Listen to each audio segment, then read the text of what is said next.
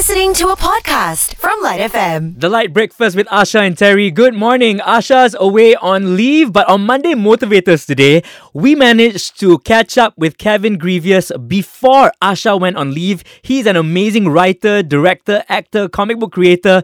You know him as the character Raze in the Underworld movie franchise, where he also helped create that entire world. And there's so much more to him. You've explained to us a little bit about how um, you started off in actual sciences, moved on to then Yeah. to uh, get onto the movie sets. Do you remember that moment that you actually realized that you could make a living doing what you actually loved? That's a tough one. And the reason I say it's tough is because there's a difference between when you come to the realization that this is what you want to do, you know, and now I can make a living at it. You see what I'm saying? you know? Yeah. yeah, you know, that's uh, you know, those are actually two different questions. You know, I guess when I wanted to do it, like I said, it was the Spike Lee thing.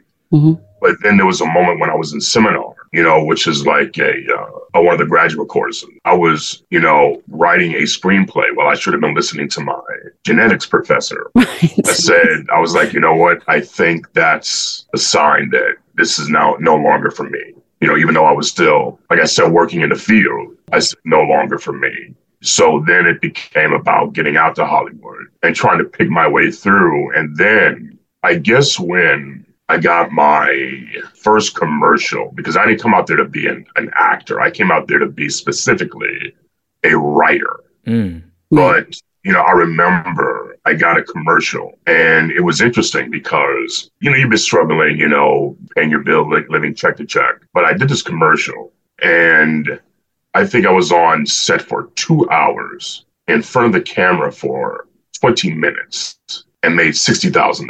And I'm like, oh, you know what? You know, there, there is a living. There is a living to be made. Right. There really is. Hmm. And so it's about trying to get there. You did the maths and the maths was good, and that was the end of the story. but you are an anomaly, a massively brilliant one. That goes from, you know, I Uh, know vo- well, voice acting, right? Voice acting. You've got Black Beetle, and then you've got, you know, acting. Then you've got writing movies, comics, directing. How do you sort of manage yourself to be able to juggle and do all of these different things? I actually don't think it's that difficult. And that's not because I'm special or whatever. I think a lot of these industries or disciplines dovetail into one another. Mm. and one informs the other. And so it's just a matter of, okay, for instance, I had, I, I knew once I got in the industry that if I can use this, this term or this phrase, I had to diversify my creative lexicon. You know what I'm saying? hmm Like I said, one thing can feed another. And so here I am trying to be a writer, but, you know, I saw that, okay, well, you know, I have a certain size, a certain look, a certain sound that might be apropos to a, another field of endeavor within the entertainment industry. So, and like I said, one thing feeds another. So I got small parts. Mhm. Now I also realize in getting small parts as an actor, you can get better small parts and made more money as a stuntman. You see what I'm mm-hmm. saying? Mm-hmm. Oh, And wow. so, Okay. Yeah, and so since I played football, I've been, you know, somewhat athletic. Hey, You know, I started, you know, weightlifter, you know, my thing was, okay, I can use that in order to get on certain movie sets. Like I remember there was stuff that I auditioned for that I didn't get, but I got to the stunt department and got a better role. You see what Right. I'm saying? Yeah. Right, right. So, you know, you start looking at that, it's like, okay, so this is how that works. And then they hear you speak. Well, that means that, hey, you know, maybe you could do voiceovers as well. Mm. And if you're going to be a writer, there are different mediums. Started writing a novel, you know, uh, once I did Underworld, you know, and I'd always been a comic book collector. Marvel came calling and was like, hey, would you like to write comic books? Well, Right. Yes. you know, indubitably. Yeah. and so I started doing that. And then, of course, video games follow. You know, Mhm. so I've written a couple of video games, I've been on staff for video games. And then, of course, animation, you know, doing animation writing. You know, created a couple of animated series uh, that got bought but never produced. You know, so you look at stuff like that and it's like, I'm not going to say it's not difficult, but you know, you don't have to struggle to get into these mediums. You just have to go ahead and do it, and they fall into Mhm. your lap as a consequence of other things that you're doing. So that's what happened. How do you handle the inevitable rejection or criticism or negative press or, or pushback from someone whose sort of work has got to be agreed upon by maybe studios or funders or from you know the press looking at your stuff Yeah, I mean, take the good with the bad. And one of the things that I've uh, heard from colleagues, you know, other directors and producers, they say, don't read the reviews, even, Hmm. you know, or, or rather, don't listen to the reviews, Hmm. even the good ones, because it's not that they're not real. It's it doesn't matter when it comes to getting your next job because the industry is so immensely subjective that you can't say who's right or who's wrong. It's a matter of taste. And that's what you go on. The, the, what matters is whether or not you can get another job, whether or not you're learning your craft, whether or not you're on an upwards creative trajectory. Mhm. And that's what you have to look that Yeah, yeah. I remember I had an early partner tell me, uh, what makes you think you have the talent? Hmm. Ooh. You know what I'm saying? Mm. And, you know, it's like, I haven't heard of him since. Right. Right. You know what I'm saying? And so the thing is, you don't even look at stuff like that. I mean, you know, you have to use it as jet fuel, you know, if anything, but you can't let it become so combustible Hmm. like Mhm. that that it gives you tunnel vision or makes you perpetually angry or whatever. Use it as fuel, but just enough to give you a boost. You know, not en- not enough to cause this raging fire within you and that makes you angry at the world and look a certain way and all that stuff. That's that's crazy.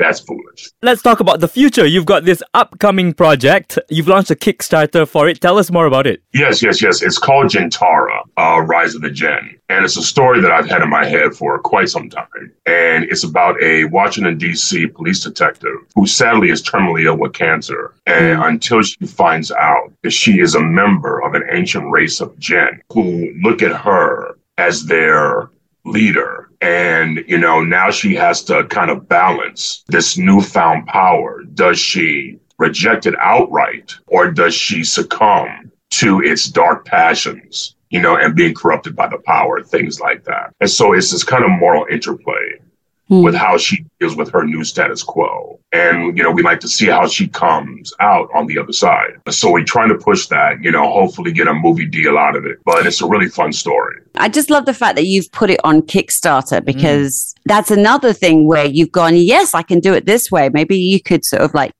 speak about that because is that a conventional way for someone like you I- to sort of I think it's fast becoming that way. One of the difficult things about being in the film industry, well, I should say a creative industry, you become privy to the behind the scenes shenanigans. Mhm. And you realize that there is this staunch corporatization that exists where, you know, you thought you could do this or you're going to do this once you get in or that. Doesn't work that way because the corporate mindset is such that they don't really care about creativity. They care about the money to be made.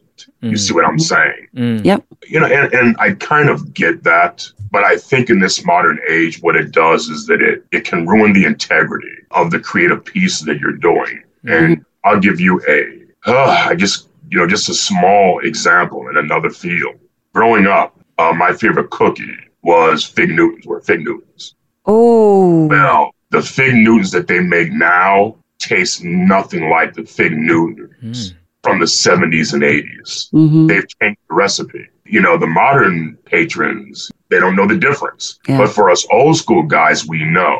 And so it's kind of like, okay, well, this is cheaper. It's cheaper to make now, blah, blah, blah. Yeah, it doesn't taste as good, but so what? Who cares? We're still making money. And that's how I think uh, the creative industries are too. Unless something or someone or some trend comes along where they can skim. Mm. But, you know, the way it works a lot of times is that the support mechanisms that go into maintaining these creative franchises or whatever, oftentimes they're carried aloft by people who were never fans in the first place. They're just there to do a job, to plug in the numbers and get an outcome. And that's it.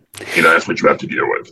You've also got a new movie that you're about to start shooting. Do you want to tell us about that? It's called Shurika. You know, we're not there yet, but you know, we hope to shoot that next year. It's uh, it's kind of a cool thing I'm into. I don't want to say I'm into martial arts, but I like good fighting. Okay. You know what I'm saying? yeah. and good action. And it's about this half Japanese, half black fashion model uh, who is a fashion model that by day and a ninja vigilante by night. I love it. And, uh, Shuriken makes yeah. sense. It's like the shuriken, right? Like, yeah. Yeah, yeah, Nice. Exactly.